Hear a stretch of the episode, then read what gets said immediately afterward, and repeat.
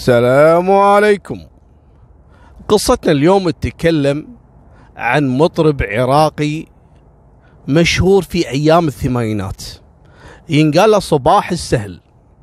صباح السهل هذا مطرب راقي مؤدب أخلاق ما عنده مشاكل مع أحد ابدا. وإذا ترجعون حق أغانيه القديمة موجودة على اليوتيوب. عنده أشهر أغنية اللي هي بلي وداع. يعني نظامه مثل نظام عبد الحليم. كذي يعني. مالكم بالطويلة هذا حصلت له مصيبة وسالفة ما تسولف. كانت عنده بس مشكلة واحدة بحياته إنه يكره النظام الحاكم اللي هو صدام حسين وعياله. وكان ينتقد تصرفات صدام حسين وولده عدي بما إنه كان مقرب منهم يطلبون دائما حفلات وكذا فيعرفهم ويحتك فيهم فإذا رجع البيت يقعد يسب فيهم وكذا وتصرفاتهم وش سووا بالعالم من هالأمور هذه. وخصوصا بعد غزو الكويت. أنا قاعد أذكر لكم حقائق لا تقول لي أبو طلال عشان أنت كويتي وصدام غزا الكويت فأنت حاقد على صدام. لا أنا أقول لك حقائق فعلا حصلت. هذه قصة مؤرخة. شنو اللي حصل؟ في البداية صباح السهل كان متزوج وعنده عيال وانفصل عن زوجته طلقها وحطها في بيت مع عياله واشترى بيت ثاني. ويوم من الأيام تعرف على مرة ثانية مطلقة وعندها ولد واحد ولدها كبير ما هو صغير. واتفق وياها على الزواج. وكان من شرط هالمرة هذه إنه يسجل البيت الجديد هذا باسمها. وهو ما عنده مشكلة. وفعلا سجله باسمها وتزوج واستقرت حالته. راحت الأيام وجت الأيام في 93 الرجال تعرض لضائقة مالية. يبي فلوس. فكلم زوجته الجديدة. قال لها أنا ببيع البيت علشان بس أسكر بعض الديون اللي علي وكذا لأني أنا محتاج الفترة هذه. وإن شاء الله إذا الله سهل علي إن شاء الله راح أشتري لك بيت ثاني وأسجله باسمك ولا يصير خاطرك إلا طيب. قالت له لا يا حبيبي بيتي هذا مستحيل أخليك تبيعه. قال يا بنت الحلال بيتك هذا أنا اللي شاريه وأنا الحين محتاج.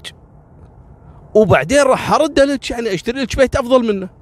الحين عندي مشكلة وإن شاء الله تخلص.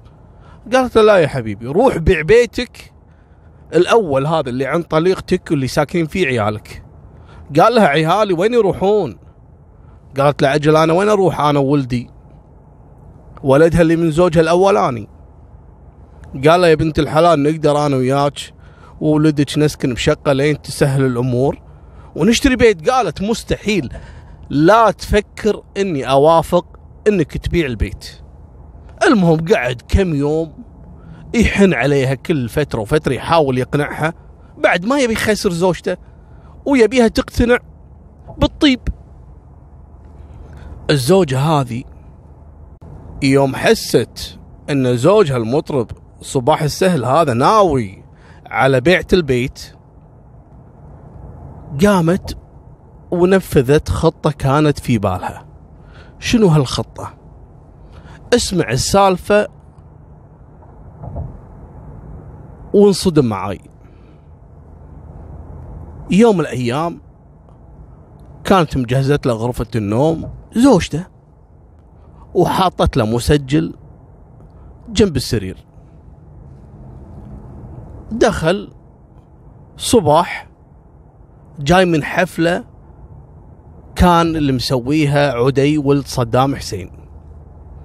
فقامت تسأله كالعادة كل ما يجي من عندهم يقعد يسب ويتذمر وكذا وهذول ناس طغاة ومن هالكلام. قامت تسأله ها إيش صار معاك؟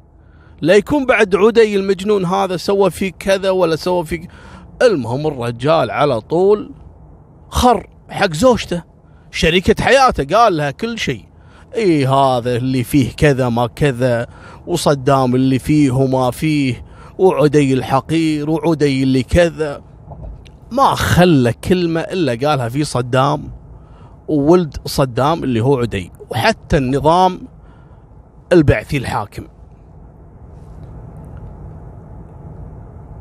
يوم خلصت السهرة اليوم الثاني وتقوم زوجته هذه وتاخذ الشريط الكاسيت اللي كان داخل المسجل اللي كان شغال يسجل جميع المحادثة اللي حصلت بين المطرب وبين زوجته. خذتها وراحت قدمت حق الجهات الأمنية اللي هم حزب البعث وقالت لهم يبا ترى زوجي المطرب صباح السهل يغلط على صدام ويغلط على عدي ويغلط على الحزب اللي هو البعثي. انقلبت الدنيا. بيوم وليلة ألقوا القبض على صباح السهل.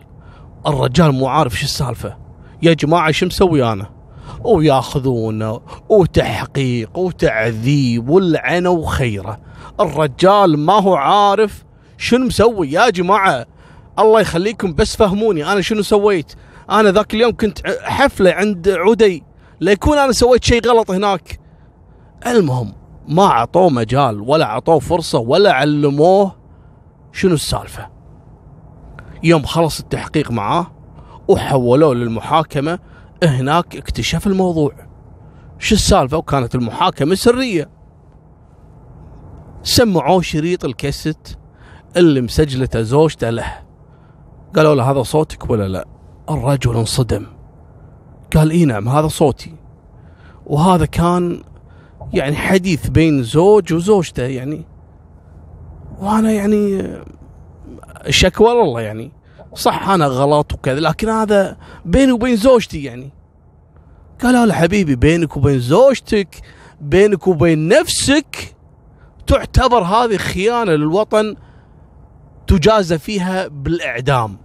طبعا عندهم قانون ذاك الوقت إن أي إساءة لصدام الحسين اللي هو الرئيس أو عياله أو الحكم أو حزب البعث يعتبر خيانة موجبة للإعدام. لا وفوق هذا شنو؟ يتم مصادرة جميع أملاكه. يعني حاكمونك حتى عن النية. حتى لو إنك ما سويت شيء. مجرد إنك سولف لذلك أيام أول في الثمانينات أي واحد يحقد على واحد في العراق يعني يكتب فيه تقرير. ترى صدام حسين مو فقط يعني الكويت اللي ارتاحت منه لا حتى والله الشعب العراقي. إحنا ما نقول لكم والله الحين أفضل لا. كذلك وجود الإيراني داخل العراق هم شيء هذا يزعلنا وما ولا إحنا نرضى فيه. لكن كذلك صدام كان سيء. واللي موجودين الآن الحكم الإيراني أنا أقصد في العراق كذلك هذا الشيء أسوأ وأسوأ. إحنا ما نختلف عليه. مالكم بالطويلة.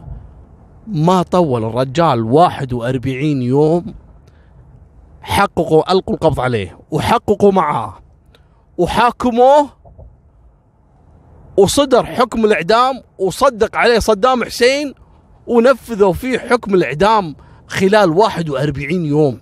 بسرعة بسرعة الرجال ما لحق حتى يتنفس. وراح الرجال الله يرحمه نتيجة غدر زوجته. طبعا الكثير يعرف هالقصة هذه لكن الكثير كذلك ما يعرف شنو اللي حصل بعد هالأمور هذه. بعد ما تم إعدام صباح السهل. ما حد كان عارف منو اللي وشى في صباح. زوجته اللي وشت فيه قامت تبكي بالعزاء والناس يعزونها فيه.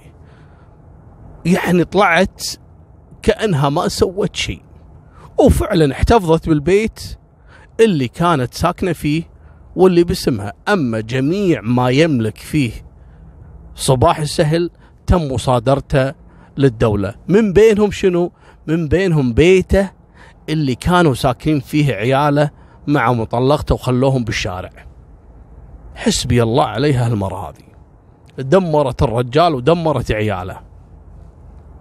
المهم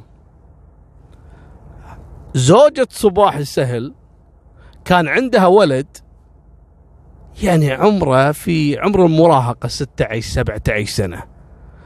بعد كم سنة أتهم في قضية سطو مسلح وتم إلقاء القبض عليه وحكموا عليه كذلك بالاعدام المرة هذه انجنت قامت تدور وتطارد وراه المحامين.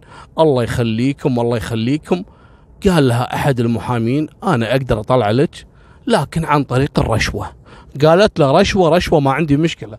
طلب منها مبلغ كبير ما قدرت توفره إلا إنها تبيع البيت اللي ساكنة فيه. وفعلا باعته وعطت الفلوس للمحامي والمحامي طلع نصاب ضرب عليها الفلوس وانحاش وولدها تم تنفيذ فيه حكم الإعدام. شوف سبحان الله انتقام رب العالمين. شيء يعني ما يخطر في بالك. لا الموضوع ما وصل إلى هالحد هذا. الناس إلى الآن قصة صباح السهل من اللي وشى فيه ما حد يدري. في عام 2013 بعد ما سقط صدام حسين انكشفت كثير من الوثائق والتقارير وكذا. كان من بينها التقارير اللي أعدم بسببها صباح السهل.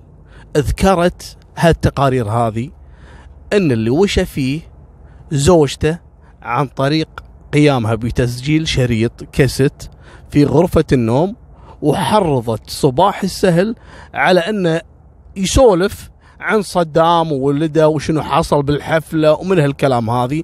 وتم تفريق هذا الشريط في 31 ورقة. كانت كفيلة بإصدار حكم الإعدام على صباح السهل وتنفيذ الحكم فيه. هني الناس انصدمت إن اللي أصلا كان السبب في مقتل صباح هي زوجته الحقيرة هذه. وشوفوا شو سبحان الله إن خسرت البيت وخسرت ولدها الوحيد اللي راح كذلك بالإعدام. حتى يقول لك إن ولدها هذا كان بريء لكن تورط يعني قصة شبه بينه وبين شخص. لكن الموضوع ما جاء صدفة مستحيل. هذه يعني تدبير رب العالمين للانتقام من الرجال اللي مسكين راح غدر وخلاها تموت قهر على ولدها ويقول لك بالفعل انها بعد ما تم الحكم على ولدها قعدت كم سنة لين جت 2013 كانت مريضة والناس كشفت القصة وعرفت انها كانت وراء مقتل آه، المطرب صباح السهل وماتت من القهر من كثر ما الناس قامت تعايرها وتقول لها زين إن يعني رب العالمين عاقبك بولدك وبيتك والحين صرتي مشردة كله من حوبة صباح السهل الله يرحمه. وهني انتهت قصة اليوم. والله لا يهينكم لا تنسون الاشتراك في القناة. وفمان الله مع السلامة.